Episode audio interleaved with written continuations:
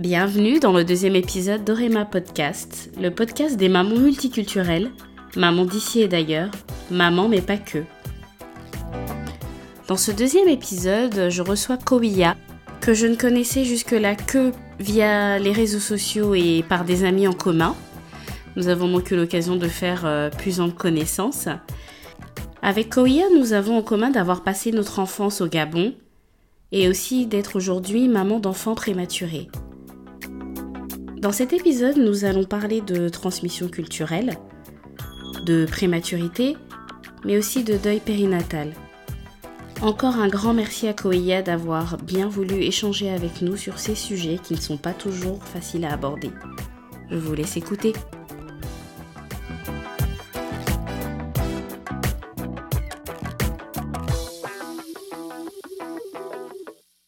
Bonjour Koïa. Bonjour. Comment tu vas aujourd'hui? Ça va bien.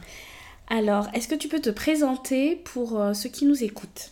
Alors, euh, bon, je m'appelle Kouya, donc, euh, et j'ai 33 ans, je suis maman de trois enfants, voilà, et je suis, alors, c'est compliqué. Je suis d'origine béninoise et j'ai passé toute mon enfance et adolescence au Gabon. Et je suis en France depuis, on va dire, une quinzaine d'années. Voilà. D'accord. Et tu peux me parler de ta famille? Est-ce que tu as des frères et sœurs? Alors moi, je suis euh, l'aîné d'une famille de quatre enfants. Donc je suis, euh, on est quatre, on- deux filles, deux garçons. Est-ce que tu peux me dire un petit peu ton enfance euh, ressemblait à quoi avec tes frères et sœurs? Alors c'était une enfance assez sympathique. On était tout le temps à la maison beaucoup. Donc euh, ça a créé beaucoup de liens. Bon, on se dispute. Avec ma petite sœur, c'était beaucoup de disputes, mais beaucoup d'amour aussi. Et nos parents ont toujours cultivé ce, ce point-là pour qu'on ait ce lien de se soutenir toujours, quel qu'il en soit. Donc, euh, frères et sœurs. Et leur prière, toujours, c'est que nos liens ne, ne se cassent pas, peu importe ce qui arrivera dans la vie et tout ça. Donc, c'était une enfance. euh, moi, j'en garde de, de très bons souvenirs. Puis les vacances, on allait au Bénin tous Mhm. les deux ans à peu près. Et ça, c'était, c'était trop bien, voir la famille, prendre l'avion, parce que ça, j'adore ça. Mhm. Je crois que ça c'est resté jusqu'à maintenant, prendre l'avion, j'adore prendre l'avion.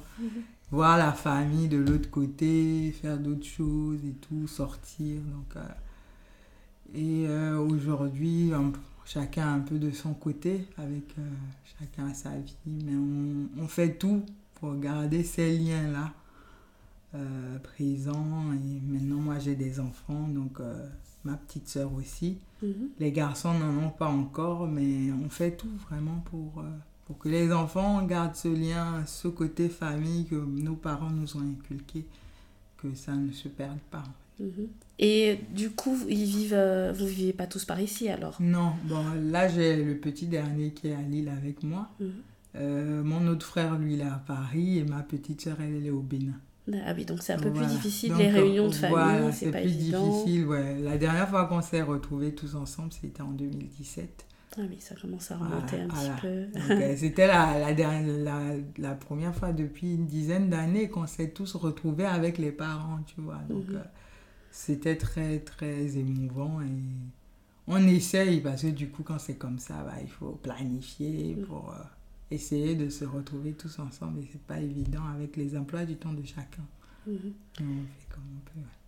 Et cette famille euh, dans laquelle tu as grandi, comment tu comment comment est-ce que ça ça influence euh, la vision de la famille que tu- toi tu tu as voulu fonder? Euh, alors moi, mes parents, c'est des personnes très franches. Mhm. Très franches et je pense que nous tous, en fait, mes frères et sœurs, on a pris ce côté-là. On est des personnes entières, des personnes euh, qui disons ce qu'on pense. Mhm. Parfois, peut-être pas de la bonne manière. Et ça, c'est des choses que j'apprends à travailler. Mais aussi, euh, c'était des, ce sont des personnes très euh, généreuses. Ma maman, beaucoup, très généreuse. euh, souvent, elle sort et puis elle rentre et Eh, j'ai re- j'ai rencontré euh, un cousin, un neveu et tout. Et vraiment une, une dame euh, au grand cœur, très généreuse, très sensible. Mhm. Et du coup, même cette sensibilité-là, je le retrouve chez moi et même chez mes frères. Mhm. Souvent, on dit les garçons, il faut pas être, euh, il faut pas pleurer, il faut pas si. Chez, chez l'un de mes frères, euh, je retrouve beaucoup ce côté-là, sensibilité, ben vraiment, les, les valeurs qu'on nous a inculquées, c'est le partage, l'amour, euh, respect, Mhm. respecter les autres aussi, l'amour du prochain, et puis euh, surtout faire que du bien. D'accord. Donc en fait, tu trouves que vous avez quand même hérité de beaucoup de choses de, oui. Oui, de et- vos parents. et ce sont des choses que tu veux transmettre euh, Mm. à tes enfants. Oui. Et pour la petite anecdote, la dernière fois, euh, j'étais en cuisine avec mon fils et on discute comme ça et puis il me dit maman, est-ce que ta maman aussi est courageuse et courageuse? Waouh. Et là je lui dis euh, pourquoi tu dis ça? Il me dit bah, parce que toi tu es très courageuse et je pense que c'est ta maman qui te l'a appris. Eh ben ça, c'est un beau compliment. Ah hein. oui, franchement, j'étais vraiment touchée et je lui ai dit oui, oui, ma maman, c'est quelqu'un de très courageux. Et il me dit, et donc je comprends, c'est pour ça que tu me dis aussi qu'il faut être courageux. Je dis oui, tu as tout compris. Mais c'est vrai que les enfants, euh, on apprend beaucoup des enfants, surtout quand on prend le temps de les écouter. C'est vrai que on a tendance à penser que ça va être nous en tant que parents qui allons apprendre des choses Mhm. à nos enfants. C'est vrai quelque Mhm, part. mhm. Mais je suis d'accord avec toi. euh, eux aussi nous apprennent, euh, apprennent beaucoup de choses euh, au Mm. quotidien. Mm. Et dis-moi, est-ce que le féminisme, ça te dit quelque chose?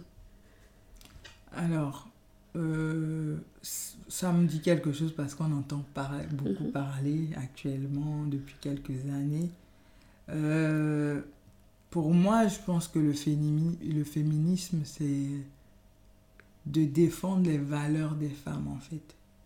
De, de, de savoir que une femme, elle, est, elle a les mêmes droits et les mêmes... euh, elle a droit au même traitement qu'un homme. Qu'on ne doit pas la rabaisser, par exemple. Pour moi, c'est surtout ça le féminisme, en fait. De, de se dire, c'est pas parce qu'on est une fille qu'on ne peut pas faire tel métier ou tel autre métier. C'est pas parce qu'on est une fille qu'on doit rester à la cuisine. Euh, la cuisine, c'est que pour les filles, euh, des choses comme ça. Ou les poupées, c'est que pour les filles. Enfin, Mhm, mhm. c'est pour moi c'est ça le féminisme après euh, je sais que il y a des courants qui sont un peu plus très très forts très Très militant, voilà très militant Euh, le féminisme pour pour moi c'est vraiment ça c'est d'inculquer à mes enfants que bah c'est des garçons j'ai que des garçons et c'est vraiment de leur inculquer que c'est pas parce que tu es un garçon que tu dois pas faire le ménage par exemple ou que tu dois pas faire la cuisine. Une femme, c'est un être humain avant tout, autant qu'un homme. Euh, et puis il faut respecter tout le monde, quoi. Donc moi, j'essaie d'inculquer ça à mon, garçon et j'ai la chance d'avoir euh, mon mari aussi qui, euh, qui est aussi dans ce sens-là. On montre, les enfants, ils apprennent beaucoup par l'exemple. Ce Mhm. qu'on fait, bah, ça reste plus dans la tête que ce qu'on leur dit de faire. Donc, euh, moi, je vais à la cuisine, je bâtisse surtout, Mhm. Et ils bâtissent avec moi. Et de temps, parfois, quand son papa va à la cuisine, bah, il va à la cuisine avec son père aussi. Donc, euh, ça fait que bah, pour lui, je l'espère, il grandira en se disant la cuisine, c'est pas que pour les filles. C'est pas que pour les filles, c'est euh, tout le monde peut, peut être à la cuisine en Mhm, fait. mhm. Et aussi, j'espère lui inculquer de, de savoir défendre tout le monde au même titre en fait. Mhm.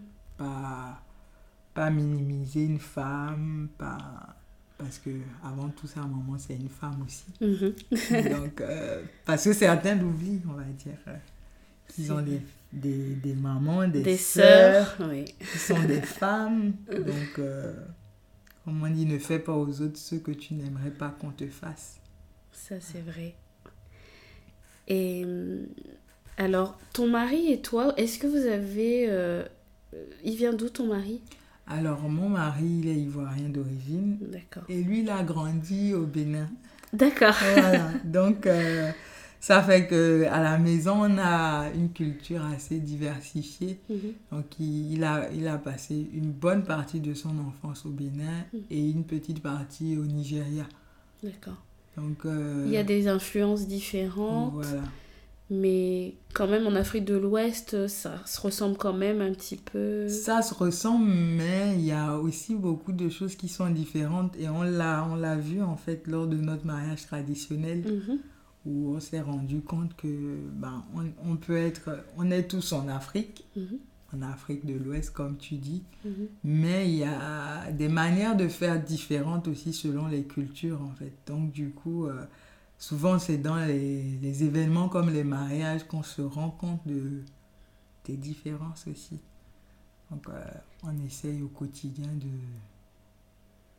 de tirer le meilleur de chacune de nos, de nos cultures et d'essayer aussi de les transmettre à nos garçons en fait. Et comment ça se passe ça justement? Euh, alors moi je parle ma langue maternelle Mhm. Qui est? qui est le Yoruba. D'accord. Je le parle couramment et c'est vrai que c'est un challenge pour moi de le parler à mon, à mon grand, puisque mon grand il a 8 ans. C'est un challenge. Bon, quand il était bébé, il était à la maison, je lui parlais en, en Yoruba et tout ça. Mais après, je pense que le fait qu'on parle la langue commune entre moi et mon mari soit le français, Mhm. pas forcément il, il a plus d'aptitude à parler français à, voilà et euh, quand il a commencé l'école maternelle j'ai re- j'ai remarqué une certaine euh,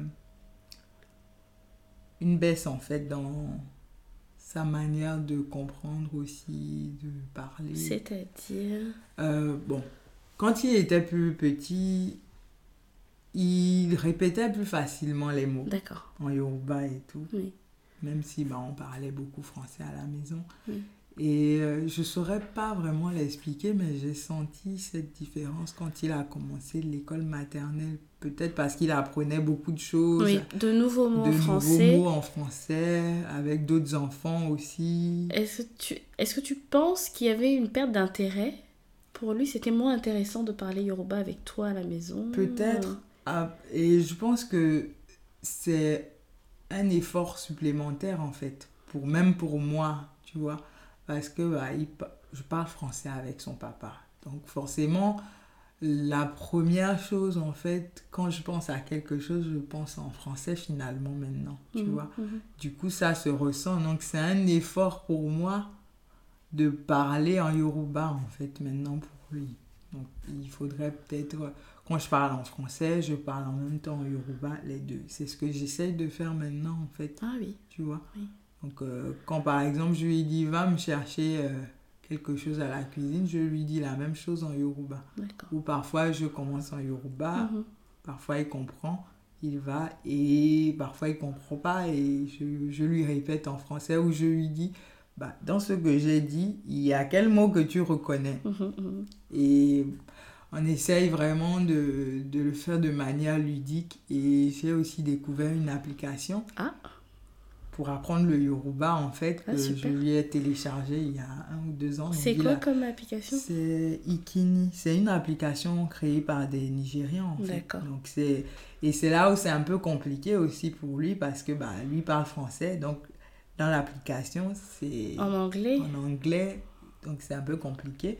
Mais il aimait bien puisqu'il apprenait les mots, des objets, l'alphabet, des choses comme ça. Donc euh, C'est super ça. ah ouais, c'était, il aimait bien. Et, et donc on essaye de, j'essaye en tout cas de trouver des, des tremplins comme ça, des petites choses comme ça qui lui permettent en fait de, de, de s'intéresser. Parce que comme tu dis, Mhm, l'intérêt pour un enfant c'est important. mhm, mhm. Le fait que, bah, je pense quand mes parents sont venus récemment et on parlait en yoruba ensemble, il, il a eu un, un- un intérêt supplémentaire en fait pour parler. Et je pense peut-être le jour où il sera euh, entouré de beaucoup d'enfants qui parlent Yoruba, ou un peu plus, Mhm. il aura un peu plus d'intérêt aussi à parler Yoruba, en fait. Donc, euh, D'accord. Donc là, il y a tes parents qui sont venus, mais est-ce que tu l'as déjà emmené au Gabon ou bien au. Bénin? Oui, euh, il est allé déjà plusieurs fois, trois fois. Et la dernière fois, c'était il y a trois ans maintenant, deux ans et demi maintenant. Et euh, on essaye, on, on, y tient vraiment à Mhm. ce qu'il sache d'où il vient.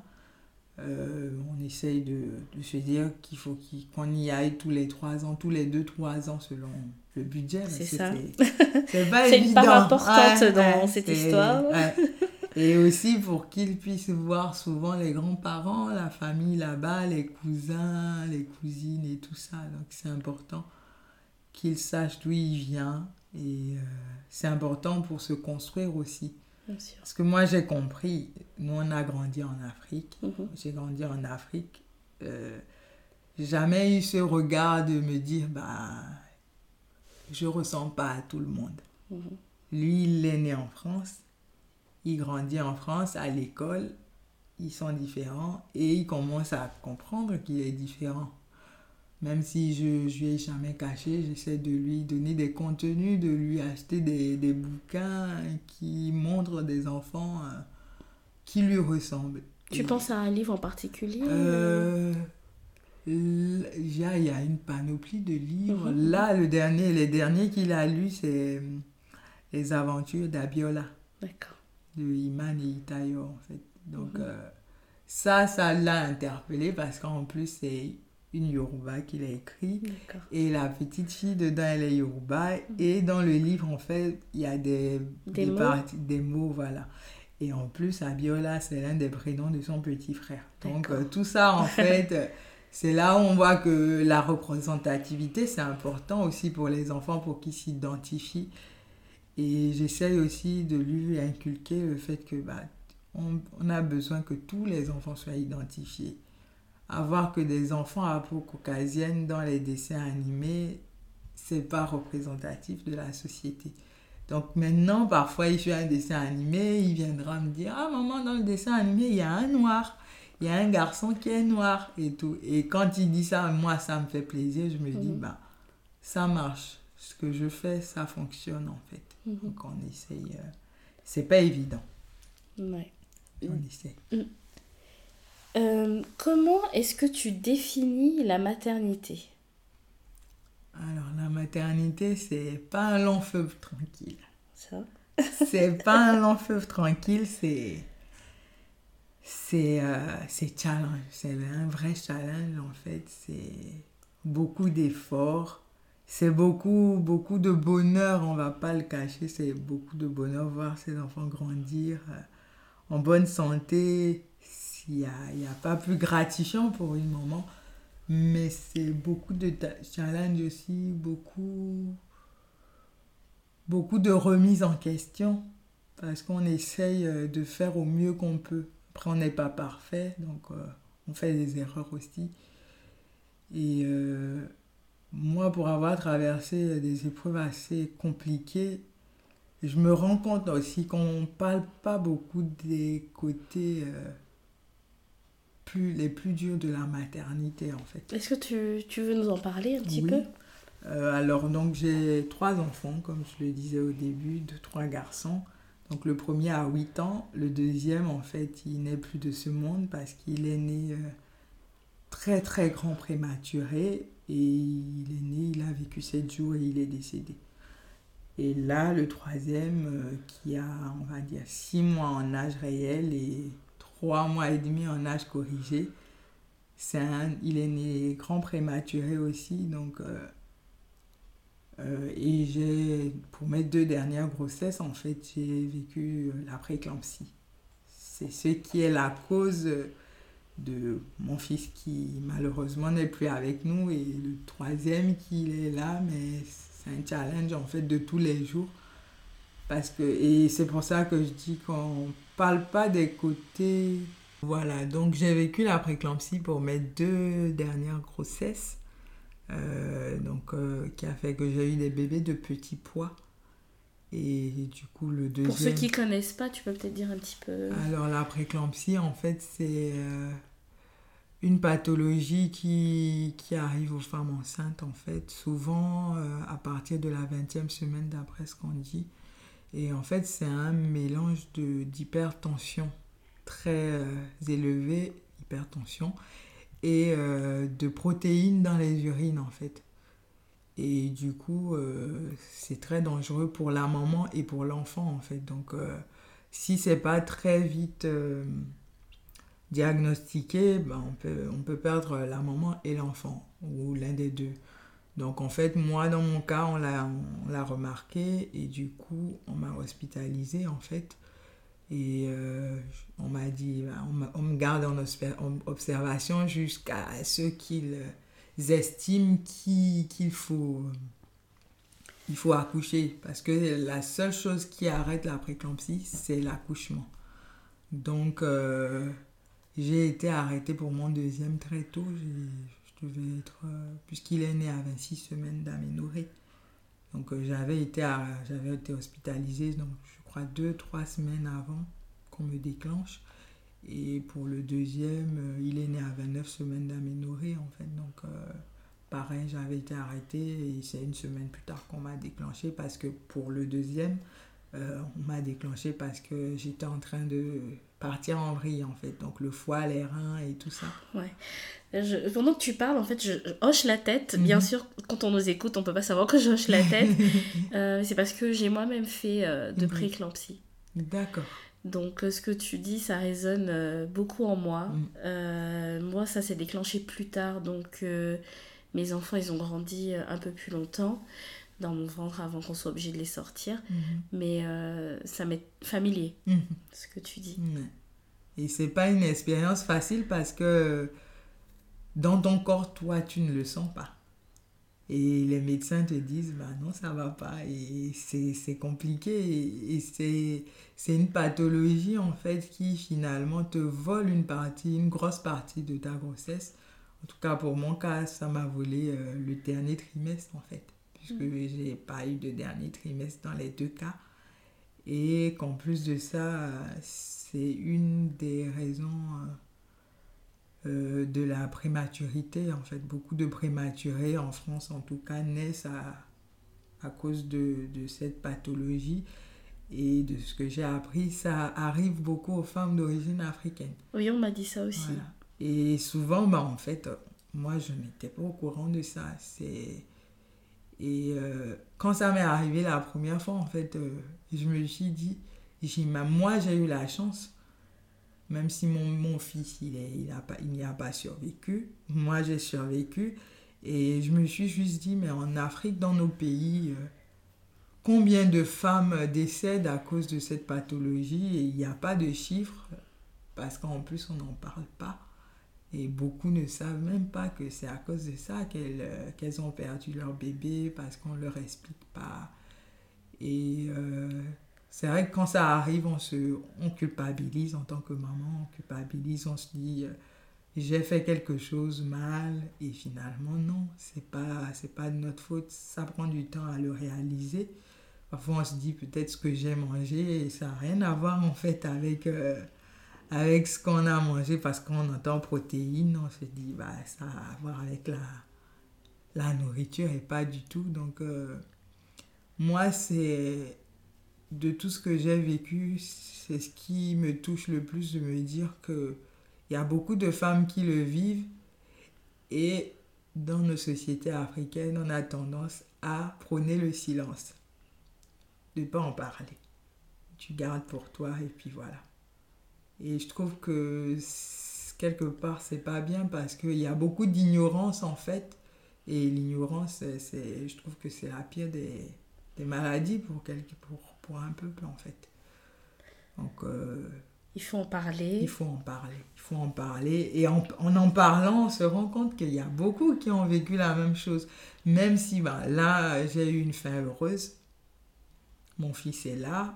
Bah, il est prématuré. C'est beaucoup. Euh, c'est un, un, combat de tous les jours parce que la prématurité, contrairement à ce que beaucoup pensent, même si les choses ont évolué, les techniques médicales ont évolué, ça laisse parfois des séquelles et tout parent de prématuré, tout ce qu'il fait, c'est croiser les doigts pour que son enfant ait le moins de séquelles possible. Donc en fait, euh, on croise les doigts et on fait au maximum de notre mieux pour donner les bons, les bons moyens à son enfant pour qu'il ait le moins de séquelles possible parce que la prématurité, c'est son histoire et il grandira avec ça et, et il faut faire en sorte, en tout cas du possible, du mieux qu'on peut pour que il ne que ce soit pas un, poids supplémentaire pour lui en tant qu'enfant, en tant qu'adulte et en tant que personne en fait.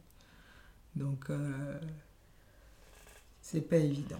Ce sont deux choses, euh, deux étapes compliquées dans ton chemin de la maternité. Mm. D'une part, le deuil périnatal, oui. dont on parle pas non plus énormément. On n'en parle pas énormément, oui. Alors que ça devrait être... Euh, bon, tout le monde n'est pas prêt à écouter, mais mm. je pense que les, les mamanges, comme on dit, les parents, oui. Euh, doivent euh, avoir leur espace euh, et avoir le droit de parler de leur enfant, parce que c'est leur enfant. oui. Et le, le parcours de, de, parents de prématurés aussi, le, les journées et les nuits dans les couloirs de l'hôpital. Ouais. Oui, c'est... À, à, me, à, peser le moindre gramme en plus que, mm. que prend son, bébé qui mange bien, donc qui grandit. Oui toutes les étapes de quand ils sont en couveuse, quand mm. ils sortent de la couveuse, quand on peut enfin leur mettre un body. Oui. Déjà, il faut avoir la bonne taille. Le parcours du combattant. La taille 000, oui. là, euh, minuscule. Oui. C'est tout un... C'est tout un parcours. C'est tout un parcours dont on ne parle pas beaucoup. Et pour revenir sur euh, le, le, deuil périnatal, moi, ce que j'ai vécu, c'est ce qui a été frustrant, c'est de ne pas pouvoir en parler. Beaucoup euh, dans mon entourage, en tout. par exemple mes parents, c'était oui, euh, il faut remercier Dieu. Il est parti, c'est dommage, mais il faut remercier Dieu. Et ça, ça a été compliqué. C'est dur, surtout euh, tout de suite, quand ça voilà, vient d'arriver. Exactement. on voit pas, on peut pas entendre on, ce genre voilà, de choses. on peut pas, c'est ça. On peut pas entendre ce genre de choses. Et et le fait que ce soit un bébé, les gens pensent, beaucoup pensent que bah, il n'y a pas d'histoire.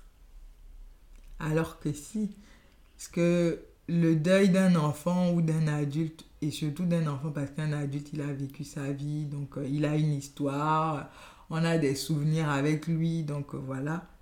Un enfant, surtout un nouveau-né, souvent on se dit, bah, il n'avait pas vécu, donc euh, ça doit pas être compliqué.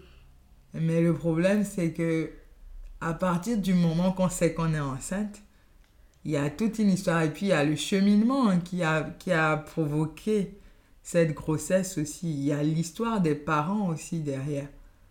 Donc, l'histoire commence à ce moment-là, en fait. Et du coup, peu importe que ce soit une fausse couche, euh, très, très, très tôt ou tardive, ou même un deuil périnatal comme ce que moi j'ai vécu, bah en fait, c'est le deuil est d'autant plus difficile que les espoirs qu'on avait, en fait, l'histoire qu'on a. Et c'est ça qui est difficile aujourd'hui. J'ai eu un troisième enfant et je suis, j'en suis très heureuse que ce soit bien fini. Mais j'oublie pas mon, mon deuxième, bien en fait. Sûr. J'oublie pas mon deuxième parce que bah, ça fait partie de notre histoire. Il fait partie de votre famille. Voilà, il fait partie de notre famille et on en parle. On ne, c'est pas un sujet tabou. Aujourd'hui, moi, on me demande des photos de mon fils, je, je le montre. Ça me fait plaisir parce qu'on en parle. Parce que je me dis, au moins il vit. C'est ça. Donc, euh, et, et c'est ce message en fait que les gens devraient comprendre en fait de se dire c'est pas parce qu'un enfant n'a pas vécu un an ou deux ans ou, trois ans que la douleur est, est moins est moins lourde à porter en fait. C'est c'est une douleur je pense euh, que tu tu apprends à vivre avec en fait.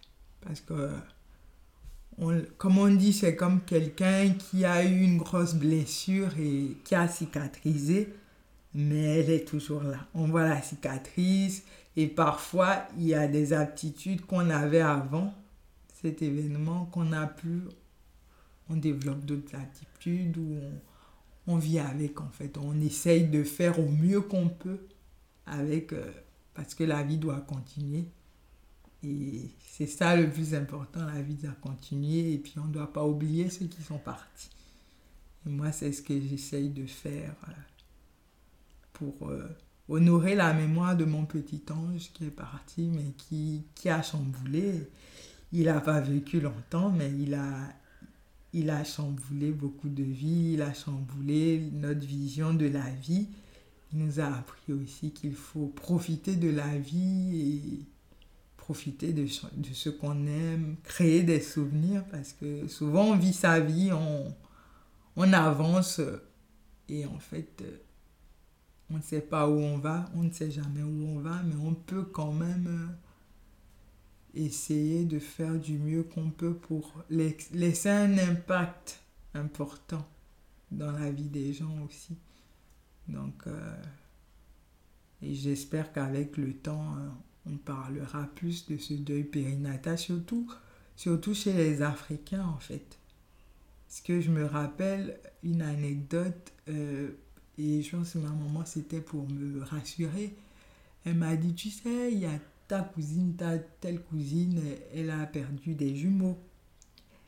Et elle, tu vois, elle va bien, elle continue de vivre. Et en fait, quand elle m'a dit ça, je me suis dit oui, elle continue de vivre, mais vous savez pas en fait combien de fois elle pleure en pensant à ses jumeaux. Parce qu'il faut continuer à rigoler, il faut continuer. Et c'est pas parce qu'on rigole qu'on n'est pas triste. Moi, je me rappelle quand, après son décès, euh, il y a eu des moments très difficiles où euh, j'étais vraiment dans le noir. Il y a eu des moments où je rigolais, où je dansais. Certaines personnes, en me voyant, se diront Ah, c'est bon, elle est guérie, ça va mieux. Mais non, le deuil, en fait, c'est. Et je pense que c'est tous les deuils qui sont comme ça. C'est pas linéaire. C'est. Il y a des moments où on est. Ça va. Et puis, il y a des moments où on retombe plus bas que terre. Et puis, il faut aussi avoir autour de soi des personnes qui sont là pour, euh, pour te sortir du trou. C'est important. Tu as trouvé ces personnes-là? J'ai pu trouver ces personnes-là. Mon mari, on a vécu euh, euh, cette épreuve ensemble, mais différemment. Bien sûr. Et il a été d'un grand soutien et c'est important, on s'est soutenu chacun comme on pouvait. Et j'ai eu aussi la chance d'être entourée de, de, personnes formidables, des, des, femmes formidables de mon entourage qui, euh, par exemple, mes copines du boulot, les, des amis que je me suis faites au boulot, qui, euh, qui prenaient de mes nouvelles régulièrement et qui me proposaient d'aller manger le midi ensemble. Et, et c'était une bouffée d'air frais en fait, parce que sinon, ben, on reste dans, dans son cocon et puis on rumine et puis, et puis, et puis, et puis. Euh, et donc, c'est important ces femmes qui m'ont entourée. Je, je les remercierai jamais assez et c'est vraiment important de ne pas oublier que quelqu'un qui perd un enfant a besoin euh, de soutien. Certaines n'aiment pas en parler. Et ça dépend de chacun. Certaines n'aiment pas en parler. Mais je pense que montrer qu'on est là, qu'on est là à écouter. Parfois, il faut même rien dire en fait. Parfois, juste être là et entendre la personne pleurer, parler, ça fait beaucoup de bien en fait, parce qu'on se sent soutenu. Euh, et il y a aussi un point que les Africains n'aiment pas trop, c'est le psychologue. On va dire, euh, c'est quelque chose, c'est pour les Blancs, euh, on n'en a pas besoin. Moi, j'en ai, j'en ai eu besoin j'ai eu la chance et ça, ça a été depuis euh, la maternité. Quand on nous a dit, quand on m'a hospitalisé, on m'a dit, euh, quand on nous a annoncé qu'il y avait des risques euh, d'une mort intra-utérine, puisqu'il était très petit, mon fils, quand il, il est né, il faisait 500 grammes. Donc on nous avait dit, vu son petit poids, il y a des risques en fait qu'il meure euh, dans mon ventre. Donc du coup, ils ont proposé un suivi psychologique et tout. Bon, sur, ce, sur le moment, bah, j'en avais pas eu besoin puisque on essaye euh, comme on peut de, de rester fort, de se dire que tout va bien se passer, il n'y a pas de raison parce que jusqu'au bout... On garde l'espoir. Voilà, et puis on se... On, visualise pas en fait la mm. mort. On se dit c'est pas possible, ça peut pas arriver. Euh, et du coup, bah, quand il est décédé, j'ai eu besoin de parler parce que même si mon mari et moi on traversait la même épreuve, bon, on la vit pas de la même manière. Lui, il a vécu d'une manière différente déjà à partir du moment où j'ai été hospitalisée. Euh, rentrer tous les soirs en laissant sa femme et avec son enfant à l'hôpital en ne sachant pas si le lendemain en revenant ils seront encore là, c'est pas vivable. Et puis imaginer qu'il a enterré son fils, creusé un trou et mettre le cercueil et tout ça. C'est moi je l'ai pas vécu, moi j'ai vécu autre chose. J'ai vécu, j'ai vécu le côté où je me suis sentie incapable de garder mon enfant dans mon ventre pour qu'il grandisse et qu'il sorte normalement comme il se doit. Euh, j'ai vécu euh, le petit soupçon de prématuré, de néonatalité, puisqu'il est resté 7, jours. Donc, euh, c'était la couveuse, on le voyait. Je n'ai pas, pas pu le porter dans mes bras avant le jour où il est parti. Et tout ça, c'est on a vécu les choses différemment et aussi on est différent. Il y en a qui parlent, moi j'ai besoin d'extérioriser, lui non. Donc par moments c'était aussi difficile de communiquer. Donc euh, dans ce cas-là, la psychologue a été de d'un grand secours en fait parce qu'en plus de ça, les réactions des proches aussi font mal aussi parce que il y a beaucoup de maladresse. Ils veulent pas faire mal, mais euh, la maladresse, ça blesse aussi.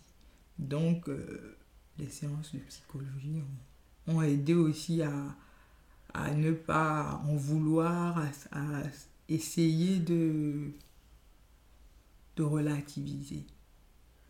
Et je trouve que c'est pas c'est pas rabaissant de dire qu'on a avait un psychologue. Non, bien sûr. Parfois on en a besoin et quand on en a besoin, il faut il faut y avoir recours.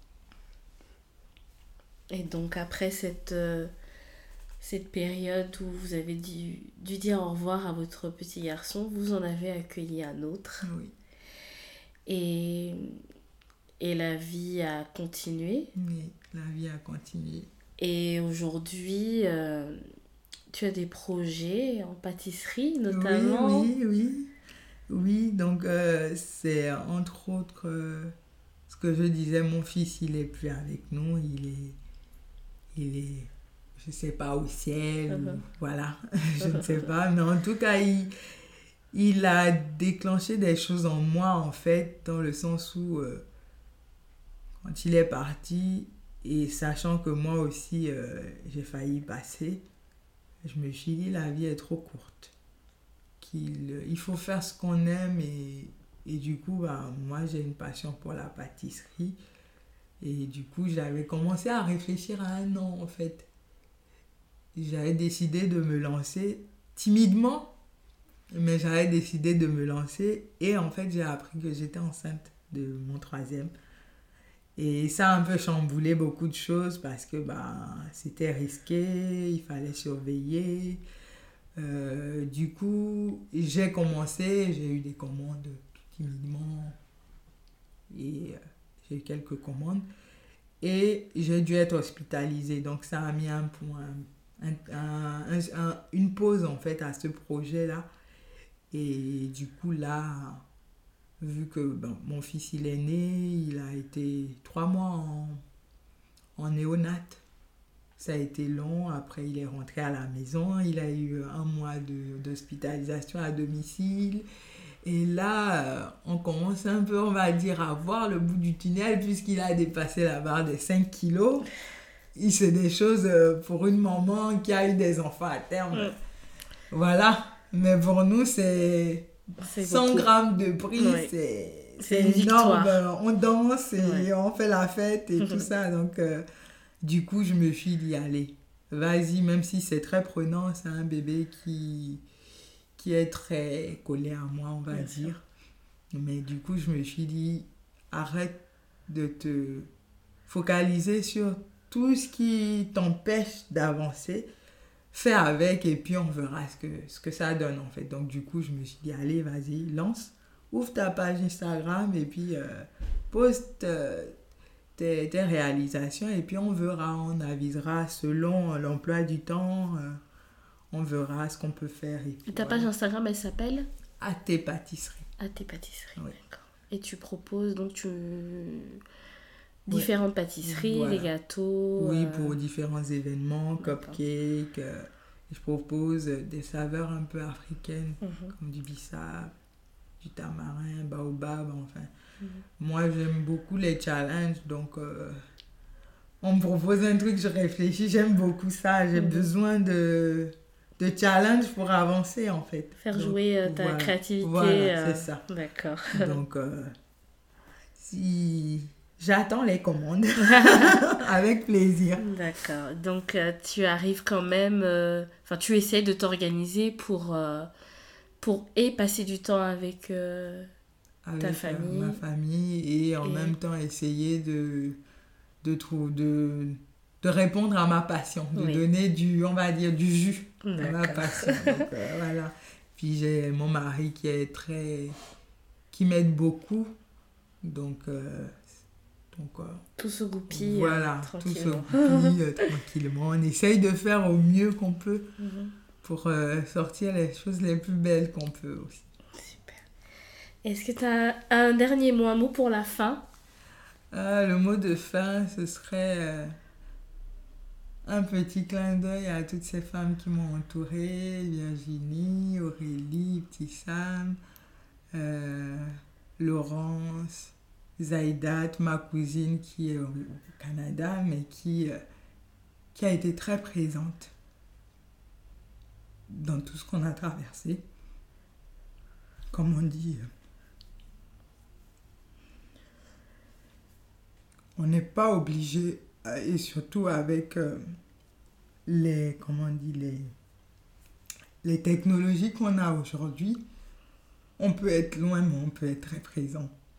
Et elle, elle m'a montré, euh, elle me l'a prouvé en fait. Donc je voulais la remercier, remercier mes parents et mes frères qui ont été d'un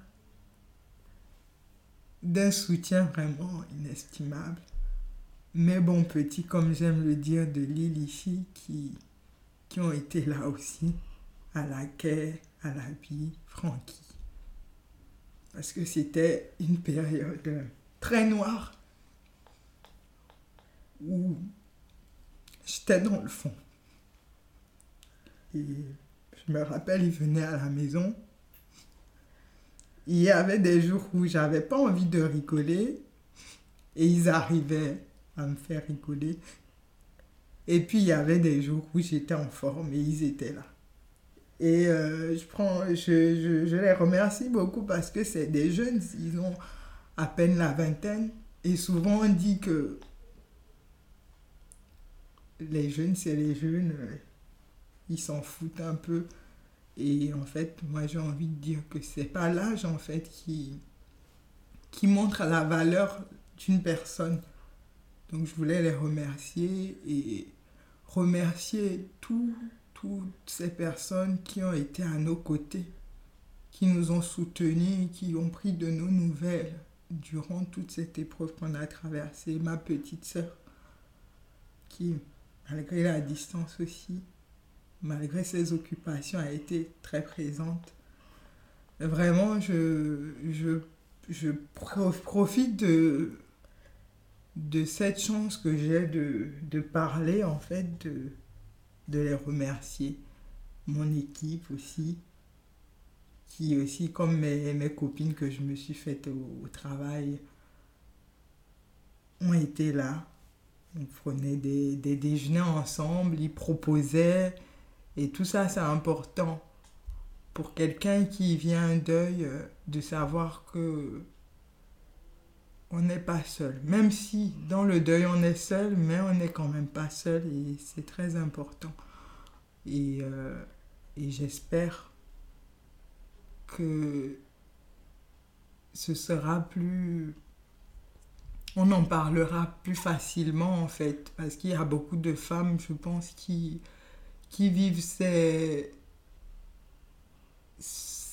ces, ces, facettes de la maternité qui sont pas très simples et qui n'osent pas parler parce que parce que la culture, l'éducation fait que il faut pas en parler, il vaut mieux garder pour soi.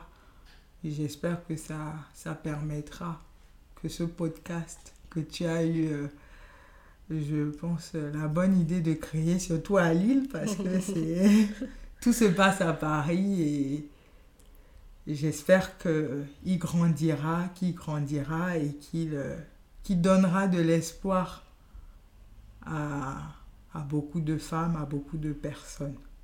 C'est tout ce que je peux te, te, souhaiter. Merci beaucoup, Kovia. C'est vraiment euh, gentil. Merci beaucoup d'avoir partagé euh, tout ça avec nous. Merci beaucoup. Merci à toi.